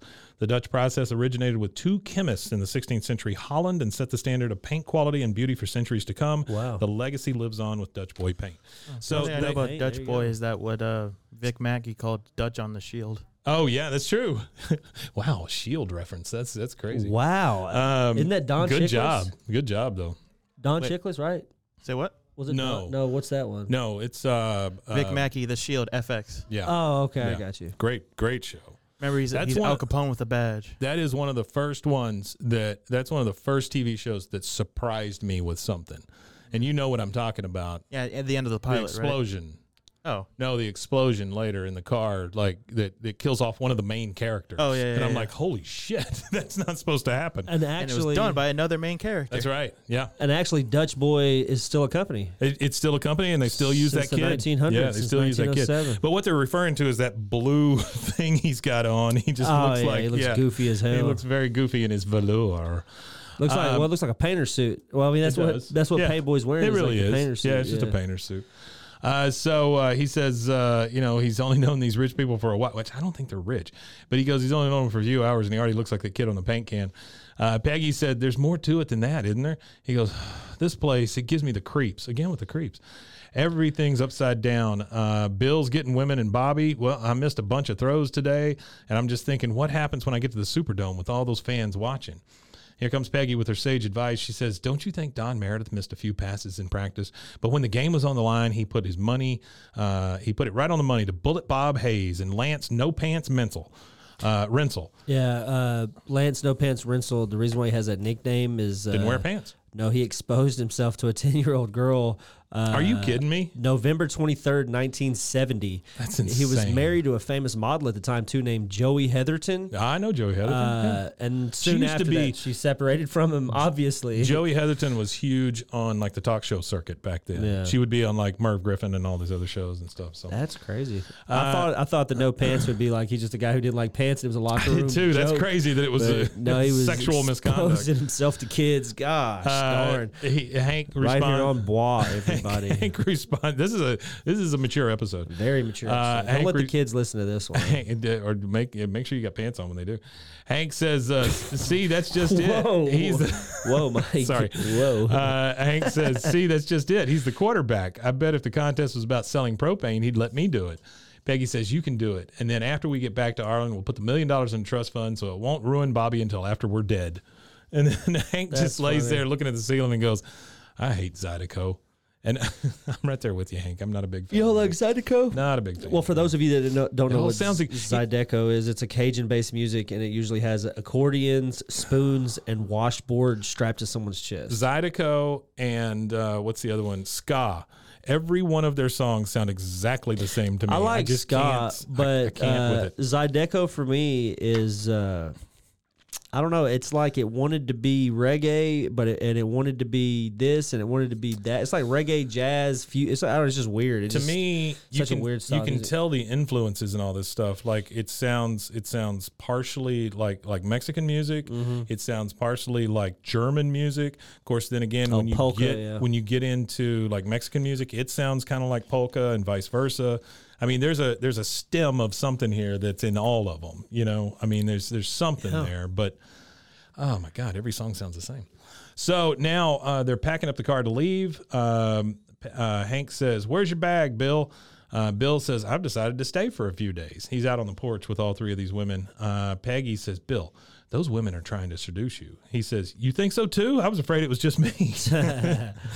Not self-aware. She goes, listen to me. Two of these women are widows of the dead Dotrieve sons. They're only related by marriage, so they are in play. But one of them is your flesh and blood cousin. She is your ticket to hell. Bill, and not to overstate much there, Peggy. Bill says, oh, my God, which one is my cousin? Peggy says, that I do not know. So just to be safe, keep your hands off all three. Bill says, oh, I still have a 2 out of 3 chance, which good for you, Bill. He goes, I never have those odds. That's disgusting, though. Think about it. He's sitting there tossing the coin whether one of them might be his cousin. She says, Bill, if you think – he goes, goodbye, Peggy. He just interrupts her right in the middle, and he's just like, bye, see ya. And he just goes right back to the women. Bobby, however, is over there standing on the side in a light blue suit with a white hat, and he has a cane, and he's fanning himself with his hat, and he goes, well, I need a window seat because this flower is wilting. That is my favorite Bobby of all time. That's one of my favorite Bobby quotes for sure. You know, I never understood the flower is wilted. That ain't my purse. You know, I don't know you. I never understood why that was such a popular line. He's kicking somebody in the groin. That's probably what it is. That's probably where the humor comes from. Yeah. Is the nut kick. Alma balls. Hank says, oh Lord, all right, everyone in the car now. Go. And they all run to the car. Gilbert says, have a pleasant journey and don't be afraid to ask directions for someone who has already been where you think they need to go. And Hank says, what is that supposed to mean? He goes, let Dandy Don Meredith take the throw. What would you do? Which one would you do? Would you try to make the throw, or would you like Dandy Don take the throw? I can't throw for shit, so I'd have Dandy throw. I mean, 10 yards. It is just 10 yards, I can hit a human being in 10 yards for sure, because, I mean, but I just hitting a super specific small hole on a cardboard cutout that's not even really – it's probably the perfect size of the ball, too, with very little play. It's like at the fair. It's like the fair. It's all rigged. You got to be able to do it. You got to be – or a pop-a shot kind of thing. You know, the basket's the size of the ball. Perfect. Yeah, you got to be really perfect with it. You got to have, like, the technique down to get it done, because that's what they do. The carnies will hop over the side. Yeah. They'll show you the trick. They'll do it flawlessly every time, because they've done practice it a million times. And then they'll hop back over and they'll say, oh, it's that easy. You can do it just like me. I think I would do what Hank did. I would go with Dandy Don. I think I would make the thing and practice until my nuts fell off, and then try to make the throw myself. That's what I would do. And the only reason why, I would do that, it's tough for me because I'm not very good at throwing a football anyway, but the guy has not played football in 30 years. But it is just 10 yards. It'd be different. Yeah, you see those half-court shots to win a car. You see those guys kicking a field goal from the 40-yard line or whatever to win a car or something. I see teenage kids on TikTok alley-ooping and throwing it over their head and doing overhand shots from it's because they got 9 hours a day they can just sit there with their phone on, and one time they make it. Yeah, true. All right, so this is the second commercial break. We're going to go ahead and take that, and we'll be right back with you guys. Hey, Rusty, did you know that you could be putting oil and chemicals in your coffee? I didn't know that. I mean, I love coffee creamer, but I don't think I've ever turned a bottle around to actually see what's inside. You know, recently I did, and I found out many of my favorite creamers, like especially the one my wife used to use, they contained ingredients I would never intentionally add to my coffee cup, like canola oil, potassium phosphate, whatever that is. Terrible. Artificial flavors. I can't take artificial flavors a lot of the time. Yeah, I'm good on any flavoring. They taste gross. I don't like flavors in my coffee. I like the earth and flavor of coffee. I mean, I love coffee. Don't get me wrong. I do love it. I just I don't like all that crap in my coffee, right? Yeah, no, who does that? So let me tell you about Laird Superfoods then. They have better ingredients, amazing taste, and functional benefits. Laird Superfood Creamers are crafted from the highest quality, all-natural, real food ingredients. All Laird products are sustainably sourced and thoroughly tested to ensure that you're incorporating the cleanest, finest fuel into your routine. Now, they're all-natural. They've got whole food ingredients. They contain naturally occurring MCTs from coconut oil, and everybody tells you coconut oil is good for you. Mm-hmm. There's no artificial flavors, no colors, no additives. No sugar from highly refined corn syrup. So that's a big deal right there.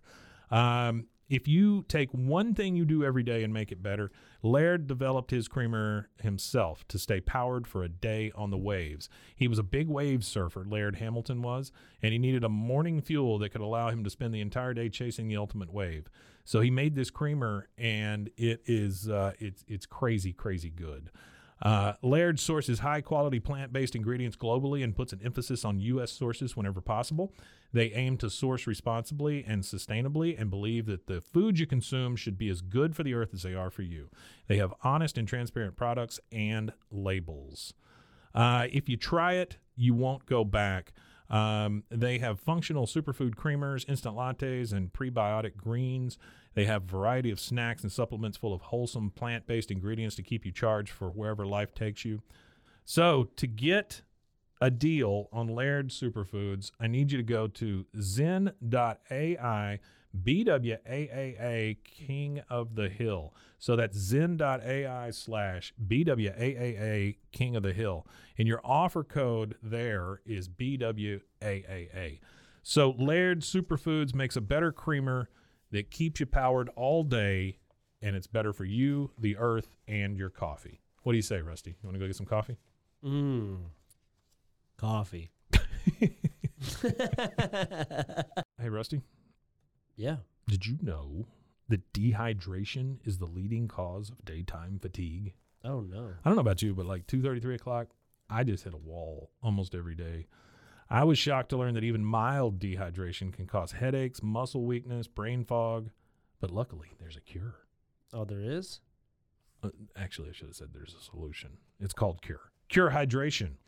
The Cure Hydration is an oral rehydration solution, or ORS, that contains the perfect balance of electrolytes. We know how important that is because plants crave it. Super important. And glucose to help your body absorb water and rehydrate quickly. The formula is made with all natural ingredients like coconut water, powder, and pink Himalayan salt. And it is free from artificial flavors, sweeteners, and preservatives. Cure Hydration is vegan, gluten-free, and non-GMO. That makes it a great option for anyone with dietary restrictions and preferences. The packets that they give you, they're convenient, they're easy to use. You just mix them with water and drink. They're perfect for on-the-go, travel, or anytime you need quick hydration. Hydration is more than just drinking water, Rusty. It is, that's what Lauren Picasso, a lifelong endurance athlete, discovered as she struggled to stay hydrated no matter how much water she drank. I've known people like that. My wife drinks so much water, it's crazy. Lauren found Cure, a science-backed electrolyte drink mix to make hydration easy for everyone. Cure believes that hydration should be simple and effective, but also clean and natural. That's why they only use the highest ingredients and quality plant-based stuff to avoid any artificial or harmful additives. They're committed to transparency and honesty. All of their ingredients are clearly listed on their website and packaging, and they're always happy to answer any questions or concerns. So are you ready to combat dehydration? Absolutely. You can try Cure today and feel the difference for yourself. Use your code BWAAA. Sorry, I blanked. You're good. For 20% off your order. Try Cure today and feel the difference for yourself. Use our special code BWAAA for 20% off your order. Your coupon will be activated at checkout. Try Cure Hydration. Stop drying out. All right, and we are back. We were just talking during the break about how this is a very wordy episode. There's a lot of dialogue, a lot of stuff. The thing that I like about it is it expands the universe a lot. You know, because you've built this whole Dotreve thing in Louisiana now. Now we're going to the Superdome. Now Dandy Don Meredith comes in. It's crazy going from Texas to New Orleans. Yeah, but I'm saying, think about all the other characters and places and things that we've introduced in this one. Not only that, it fleshes Bill out. Yeah, smart ass. It fleshes Bill's character out, if nothing else. You get more of an understanding of Bill and what Bill's about. So Bill came from money, but now Bill's just this derelict bum. I like in this. He's not a derelict bum. Sorry, he's a United States Army soldier. I didn't mean to say that. That's offensive to some. He's a haircut. But he's a bum at the end of the day. You know what I mean? So I like the fact that we continue to learn how easily Bobby is influenced by whatever. It doesn't even matter if it's different from his regular existence in Ireland. He loves it. He clings to it. Loves it, which is good. I like that. And I cannot wait till we go to the Satan Sucks episode. That's one of my favorites. Oh, Satan Sucks. You like that one? Oh, I love it. Yeah. Oh, you're talking about the skateboarding church. Mm-hmm. Yeah, I love that one too. Yeah, skateboarding.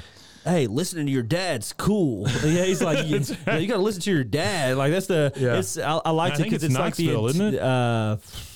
Like Knoxville, but it's like the antithesis of skating is what that whole show's about. Yeah. It's like that's totally against skate culture. Listen to your dad is cool. All right, so we are at the Superdome in New Orleans, otherwise known as the place they took people after the place flooded.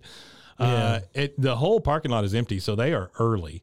And when it first shows, we see the sign in front of the Superdome, and it says Alamo $1 million throw, Cowboys versus Saints. Like I say, they're in the middle of an empty parking lot, and then we see them go inside, and Hank first sees the sign outside, and you can tell he's just kind of overwhelmed with it. But they go inside, and they are in the. I wrote it down here somewhere. What's it called? It's like the. It's the Alamo something room, so that the VIP room or something like that. Oh, anyway. Yeah, with like a sponsor room. Oh, here it is. The Alamo Hospitality Suite. So they're in the Alamo Hospitality Suite. And then the guy from Alamo comes in and goes, Hank, I'd like you to meet Don Meredith. And Don Meredith says, so you must be Hank Hill. And goes up and shakes his hand and stuff. Don Meredith, everybody, voiced by Don Meredith. Fantastic. That's quite a stretch. He was still alive, yeah. He was still alive at this time. Hank says, Mr. Meredith, I've admired you from your playing days to Monday Night Football to your iced tea commercials. Now, I meant to do something about the iced tea commercials, and that completely went past me. But there used to be a Lipton iced tea thing where people would fall backwards into a pool in the commercial, and that was like sensing that you were refreshing or whatever, and I think that's what he's referring to. You're looking up one of them? I did actually find it right here. So you've got 1982. You got it with Willard Scott in 86. 82. Yeah. 81. Yeah. That doesn't have a date on it. Yeah, he did a buttload of them. 78. The guy was, wow, he was prolific with the Lipton tea. Man, that's crazy. Because he was their spokesman. That has to be, not only, that has to be like one of the earliest instances of, marketing for like a guy from football doing ads and stuff. Like, I don't know. I mean, not the first, but Joe Namath did the thing with pantyhose. Yeah, but Joe Namath post, isn't he after Don Meredith? Joe Namath, or is it? Or are they same era? He was 60s, I believe. Oh, he was 60s. He was late 60s, I think, when the Jets won the last time. The last time the Jets were any good. Well, they might be good again soon. You don't think so? No, I think it's Aaron Rodgers. It's a fluke. I think it's a fluke. No, I just think it's a garbage fire. I think it's a dumpster fire. All right, yeah, it could be. He says, Mr. Meredith, I've admired you from your playing days of Monday Night Football to your iced tea commercials. And again, they were those commercials where they'd fall back into a pool holding a thing of iced tea, which just sullies up your pool. But Don Meredith says, well, my mom always calls me Don or Donnie. And Hank says, wow, that's a great story, Mr. Meredith. No, it's not, Hank. You're just overwhelmed. Yeah. That's a great story. No, 1965 is when he started. There you go. And then he went to the Rams in 77. So, he was around that time. Yeah. He goes, sir, this is my wife, Peggy. Peggy says, if you were a woman, I believe my husband would have married you instead of me. Don Meredith goes, funny how life works out. Well, who's this little future nose guard? And he's pointing to Bobby. Bobby is showing off his smoking jacket and his ascot that he has on now. Yeah. And he goes, look, Don, I'm a dandy too. He goes, well, you sure are, little sport. Hank just like, oh, yeah. The guy from the Alamo then pipes up and goes, hey, that reminds me, Don, I've got your old jersey for you to wear during the contest. And you just hear him go, yeah, no, I hung that thing up a long time ago, says Dandy Don. He goes, why don't you let my friend Hank here wear it? And Hank says, oh, I would be honored. You got the pants too? Yeah, cowboy metallic blue. And then Don just kind of chuckles. He goes, like father, like son. And he's referring to Bobby with the smoking jacket. He pulls out a flower out of the little vase, sticks it in Bobby's lapel, and goes, there you go, sport. Now we are Bill is outside. Now he's pulling those vines off of the grave. Yep. He gets a little startled and goes, oh, Rose, I was just tidying up your husband's grave. She goes, oh, you are a sweet, sweet man. He goes, Dotreve. Your husband is a Dotreve, because he sees that it says Dotreve on the thing. And he goes, he's dead. And then she goes, take me. And he goes, okay. And they both fall on the ground and just start making out right there. So right in front of the grave. Yeah. That's on the grave. You know, that's probably the most sex Bill Dotreve. He's already had, well, it's like the third instance. It's probably the most sex he's had in probably the 9 years since Lenore. Oh, I think it's the most sex he's had in his life. Now we're back at the Superdome. No, I don't want to say that. We can't say that. We got to remember who Bill is and was before Bill became bulldozer.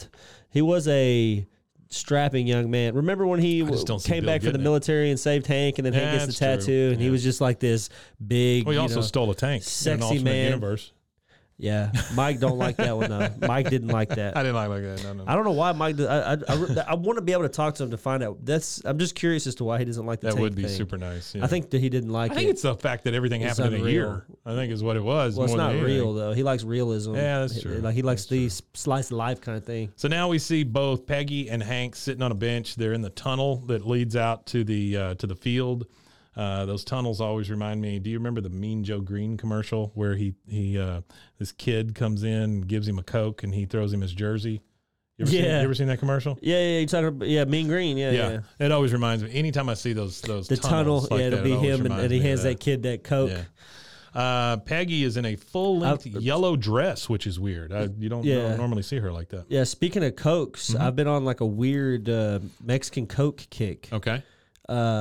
Doing my delivery routes, summer's hot as hell. Yeah, and I drink a lot of water, so by like the end of the day, I'm just like so waterlogged from drinking water all day. It's supposed to be 108 here this next week. Yeah, I know. It was terrible last week. It's June. It was god-awful. But it was... one of the restaurants that I serve to, they always ask me if I want a drink for free. You know, they give me free drinks or whatever, and I always take a Mexican Coke. Oh, that's cool. But now they've got me buying pallets of them from Sam's, or not pallets, but cases of them. It's that pure cane sugar, man. Imagine a pallet. Oh, no. That's a heavy pallet, number one. Heavy pallet.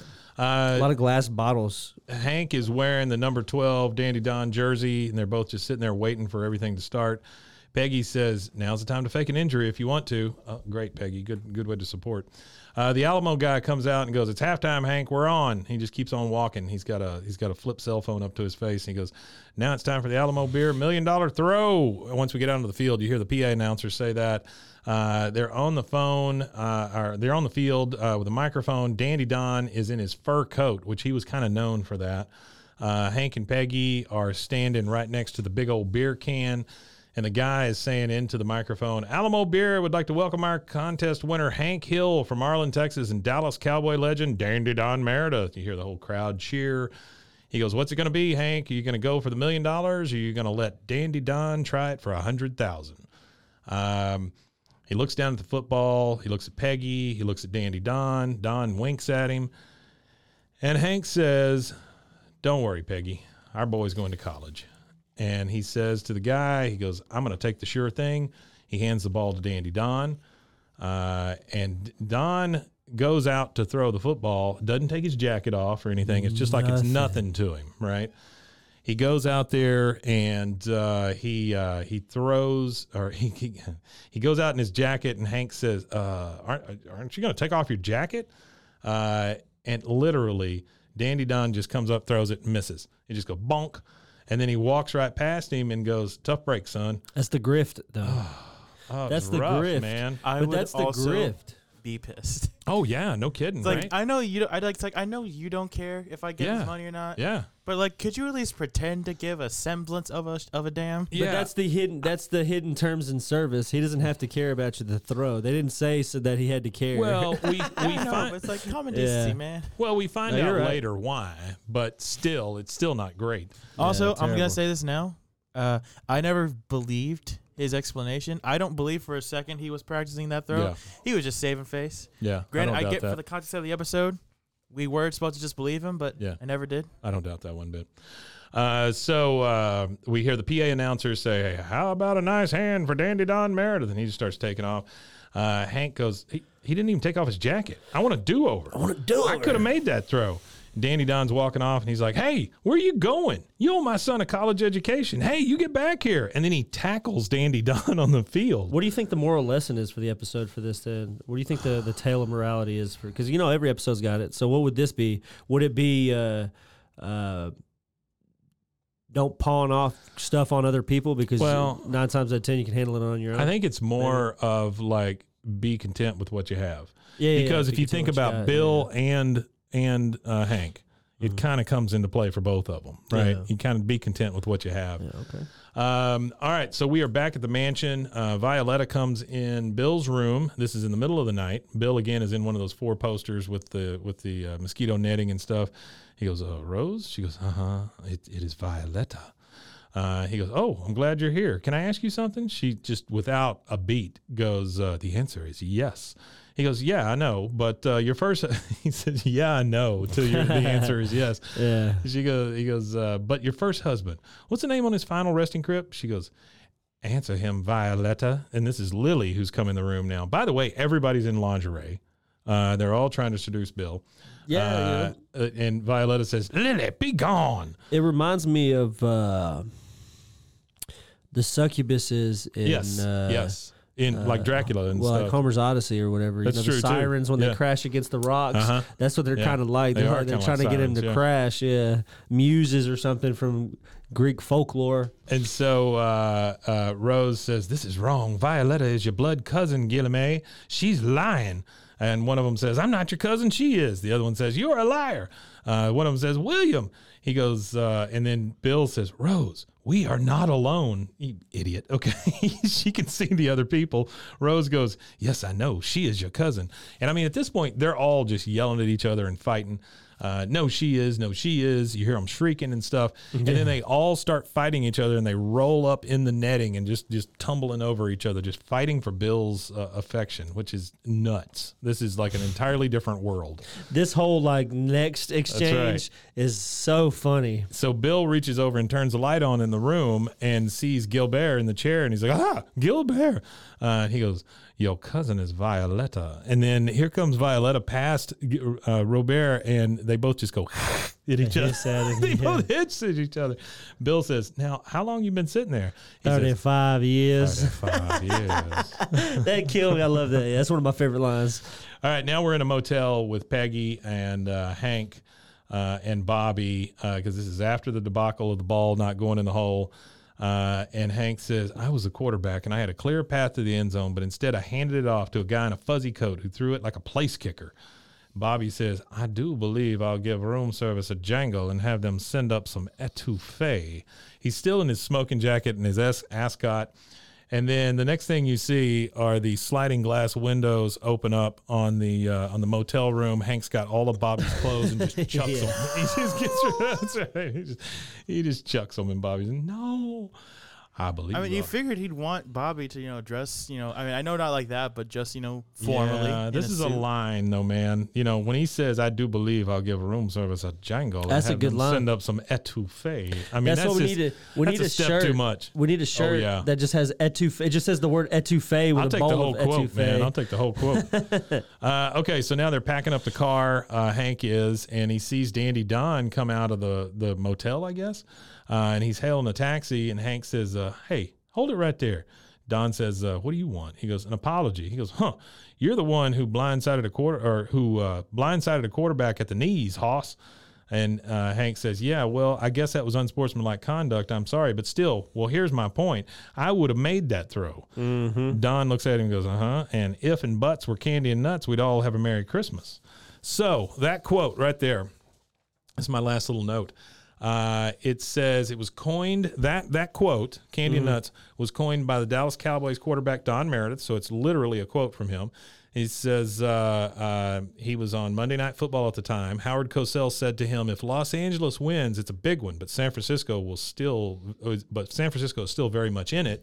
And then Don Meredith responded with, "If and butts were candy and nuts, we'd all have a Merry Christmas." So that's where it came from. It came from Monday Night Football. And it's also a derivative of another saying from the 19th century. If ifs and ands were pots and pans, there'd be no work for tinkerer's hands. There you go. Already with the English literature degree. You know what it also reminds me of? That's what his degree's in, is it literature. Oh, wow. Or writing or something. Because journalism, I think, is one of those English literature journalism thing. He took a lot of writing, as you could tell. What it also reminds me of is the Hard Rock Candy Mountain thing by Dolly Parton, that song. Hard Rock Candy Mountain. Or not Hard Rock Candy. She does the Hard Rock Candy Christmas or something like that. Anyway, it's what it reminds me of. She also does The Best Little Whorehouse in Texas with Burt Reynolds, and that was woo-wee, boy. She was smoking back then, wasn't she? Literally smoking. She's on fire. Smoking. Yeah, she was hot. You got it. He says, "So if ifs and buts were candy and nuts, we'd all have a Merry Christmas." And Hank says, "I would have." He goes, "All right, hoss, prove it. Take us to the Superdome, cabbie." And so they both get in the cab, and they're heading back over to the Superdome. What amazes me is what happens at the Superdome, but I'll tell you about that in a second. We're back at the mansion, and Bill and his aunt are in the drawing room. Bill is in trouble. You can tell because he looks like a dog who just got spanked or something. And his aunt is kind of cross-examining him, and she says, "Violetta tells me she discovered you in a compromising position with Rose and Lily. Tell me this, were you here to till the soil and nurture the vine, or were you just playing in the garden?" Bill just looks at the floor and goes, "Playing." And she says, "I think it would be best if you took your leave." He says, can I say goodbye to the girls? He's just trying to get it one more time. Yeah. Okay, we're back at the Superdome. We're on the field with Don and Hank and the big beer can. And I just wrote down, it's still there? I mean, they had to play a second half of football. Yeah. So. Also, one last thing. Yeah. Bill screwed himself again, as typical. All he had to do was lie. That's true. All he had to do was lie. It. I don't condone using women. Bill is just too – Bill. Don't lie to us, Mason. You can say one thing about Bill. He is a pure soul. You know, I mean, he's not going to lie to you a lot. No, because he just doesn't have the capability. He's like he reminds me of Dopey from the Seven Dwarfs. Yeah, just a real dumb Eeyore. Maybe Eeyore. Dopey's too happy. Dopey might be too happy. No, I think Bill's pretty happy most of the time. He's like, whoa, and then he'll just start crying. So we're back at the Superdome. We're on the field with both of them. And Dandy Don says 10 yards, one shot. And Hank throws it. He makes it. And he goes, congratulations, son. You feel better? Hank says, no. He goes, it's not the same. There's no fans in the stand. There's no pressure. And I didn't win $1 million. And Dandy Don has some good advice here. Again, not sure that I believe him, but he says, let me tell you something, Hank. What happened yesterday is gone. Maybe you would have made that throw, but you picked me. Hank says, yeah, I picked you, but I thought at least you'd have taken off your jacket. He goes, Hank, I practiced that throw all week at home. I even made a 10-foot-tall replica of the Alamo beer can. That's the part that's hard to believe right there. He made a replica. I doubt he cared. I'm not expecting him to, to break his back for this, but, the reason why I believe it, I cannot imagine that. Well, the reason why I believe it is because he's kind of like Hank. They're just them Texan... I don't even know if he's from Texas. But I think I'm going to prove you wrong here. Good old boys. I think I'm going to prove you wrong here real quick. Because he goes, I even made a 10-foot-tall replica of the Alamo beer can. He goes, it gets cold in New Mexico this time of year, and so I wore my coat. So I don't know if he's originally from New Mexico or what. Yeah. But he does have that Texas accent. I know he might have retired to New Mexico. That's true. But, that's true. The heat's better on his bones. Accurate. It gets cold in the desert in wintertime, so it could be... He says it gets cold in New Mexico this time of year, so I wore my coat. I wasn't going to change that yesterday. I didn't want to screw up my throwing motion. Hank is like, huh. Well, I had no idea. That probably wouldn't have if I had known that, I probably wouldn't have tackled you. He goes, damned if I didn't want to come through for you. I'm sorry I let you down, but you'll be a lot happier if you let this one go, Hank. Hank says, I'll never have a chance like this again. And Dandy Don says, nope, you won't. There's something I wanted as much as you wanted that $1 million. He goes, Don, you have everything. You were a cowboy during the Landry years. I mean, that's enough for Hank right there. He goes, I wanted to go to the Super Bowl. Came close, but it never happened. Never will, and that's all right. I've never looked back. And Hank says, it's an honor just to be on the field with you, Dandy Don. I built a 10-foot Alamo beer can too. And they start walking down to the tunnel. He goes, huh, did you spot weld it or hot glue? He goes, weld. That's the only way to go, Hoss. The next scene we see, because Dandy Don and Hank have all made up, we see the big sign or the gate up over the entrance, and it says Chateau d'Auretrive. I'm assuming it said his last name at one point. Big metal sign, and then it pans down, and you see Bill just standing there, stupid grin on his face, in the rain with his suitcase, and the minivan pulls up. Peggy puts the window down. She goes, nice weekend, Bill? He goes, yep, both of them. And, and that's it. We get to the credits. Bill got him some, and Bill was treated like royalty almost. I mean, he was something else. The last of his kind. And apparently when Gilbert croaks, Bill seems to benefit from that. Like, he does. Like he's going to get a lot of money. And I hope they revisit this in the I'm not going to call it that a reboot. That would be nice. Continuation of the show. That would be nice. Because it's not a reboot, so you guys know. It's like with Futurama, everybody keeps saying they're rebooting it. And I'm like, well, a reboot insinuates it's not the same producers. Mm-mm. It's not the same creators. It's not the same... Pretty much all the same people that had everything to do with the first stuff. That's right. I'm sure there's different people now, but most of the original original cast. But I want to let y'all know how unprecedented it is in television experience for a show to be revived and brought back as many times as Futurama. They've tried to kill it so many times, but the fans will not let that. I'm not a huge Family Guy fan anymore, but they're right up there with Futurama. It too. They've been killed a bunch. No, I'm saying Family Guy. Yeah. No, Family Guy got killed a couple of times and revived. Yeah, the only one that, like again, I said, and I've said it 100 times. the Cleveland show was shit. It only lasted 4 seasons, and it took out a show that lasted for 13 seasons and had such a cult following that we have a podcast, right? That's right. Yeah. That's right. We get the credits, and then after it, we go, we hear Hank one more time say, wow, that's a great story, Mr. Meredith. That's a great story. And that's it, man. That's it. We are moving on to season 4, episode 7 next time. Rusty, you want to tell them where they can find us? You can find us at bwaaakoth.com or at roguemedianetwork.com as well. We're over that away. A lot of stuff there.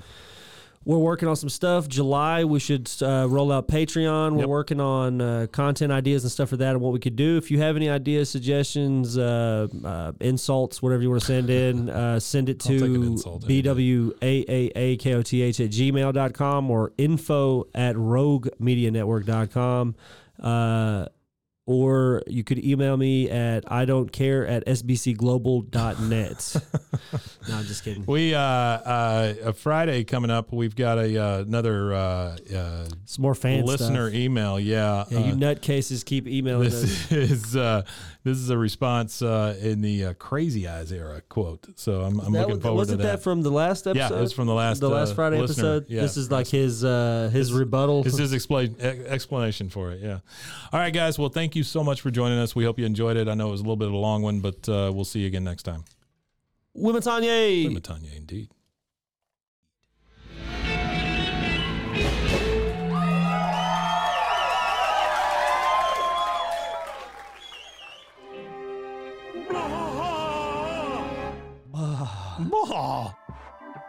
This has been a Rogue Media Network production.